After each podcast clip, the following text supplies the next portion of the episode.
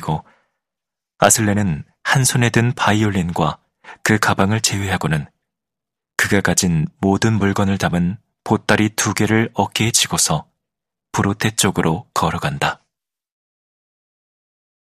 얼마 뒤 그에게로 다가오는 알리다가 보이는데 그녀가 우린 어머니 헤르디스와 함께 지낼 수 없을 것 같아. 어머니는 자기 딸인 날 좋아했던 적이 한 번도 없었어. 왜 그랬는지는 정말 모르겠지만 어머니는 늘 언니 올린을 더 좋아했어. 그러니 난 거기 가고 싶지 않아. 내 배가 이렇게나 부른 지금은 더욱. 이라고 말한다. 그러자 아슬레가 날이 저물어서 어두워질 텐데 지금은 늦가을이라 밤이 추울 거야. 어쩌면 비도 올 것 같고 그러니 그냥 몸을 굽히고 브로테의 헤르디스 어머님 집에 잠시라도 머물 수 있는지 물어봐야 할 것 같아. 라고 말한다. 그러자 알리다가 우리가 꼭 그래야 한다면 당신이 물어보도록 해. 난 그러지 않을 거야. 거기만 아니라면 어디서든 자겠어. 라고 말한다. 그러자 아슬레가 내가 물어봐야 한다면 그렇게 할게. 라고 말한다. 그리고 그들이 헤르디스의 집 현관에 서게 되자 아슬레가 사실대로 말씀드리면 보트하우스의 주인이라는 사람이 지금 자기가 거기 살겠다고 해서요. 그래서 저희가 살 곳이 없습니다. 그래서 말인데 저희가 어머님 집에 잠시 머물 수 있을까요? 라고 말한다. 그러자 헤르디스가 그래, 그렇다면 그래야지. 너희를 머무르게 해줄 순 있지만 잠시 동안만이야. 라고 말한다. 그러고서 그녀는 따라오너라 라고 말하고는 계단을 올라가고 그러자 아슬레와 알리다는 그녀를 따라가는데 헤르디스는 다락방으로 올라가더니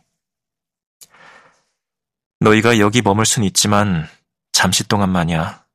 오래는 안 돼. 라고 말하고는 계단을 내려간다. 그러자 아슬레가 그들이 가진 모든 물건이 든 보따리들을 바닥에 내려놓고 바이올린 가방도 구석에 내려놓는다. 그런데 알리다가 어머니는 한 번도 날 좋아한 적이 없어. 한 번도. 결코 그런 적이 없어. 난 정말 왜 어머니가 날 싫어하는지 모르겠어. 그리고 어머니는 아슬레 당신도 그다지 좋아하지 않는 것 같아. 어머니는 당신을 싫어해. 간단히 진실을 말하자면 그런 것 같아. 내가 지금 임신한 상태인데 나와 아슬레 당신이 결혼이 있지 않아서. 그래.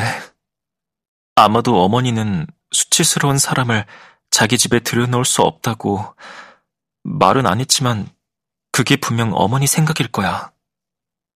라고 말했다. 그러니까 우린 여기 오늘 하룻밤만 머물 수 있을 거야. 라고 알리다가 말했다. 그러자 아슬레가 그럼 그런 것이라면 그래. 내일 우리가 별이빈에 들어가는 것 말고는 더 좋은 해결책이 없을 것 같아. 거기서 우린 분명 머물 곳을 찾을 수 있을 거야. 난 거기 한번 가본 적이 있어. 라고 말했다. 아버지 시그발과 함께 별이빈에 가본 적이 있는데 그곳이 어떤지 난 잘 기억하고 있어. 거리들, 집들, 모든 사람들, 소리와 냄새들, 상점들, 상점에 있던 물건들도 전부 그 모든 게 생생하게 기억이 나. 라고 그가 말했다. 그리고 알리다가 우리가 어떻게 별이빈에 갈 수 있냐고 묻자 아슬레가 배를 하나 구해서 타고 가야 한다고 말했다.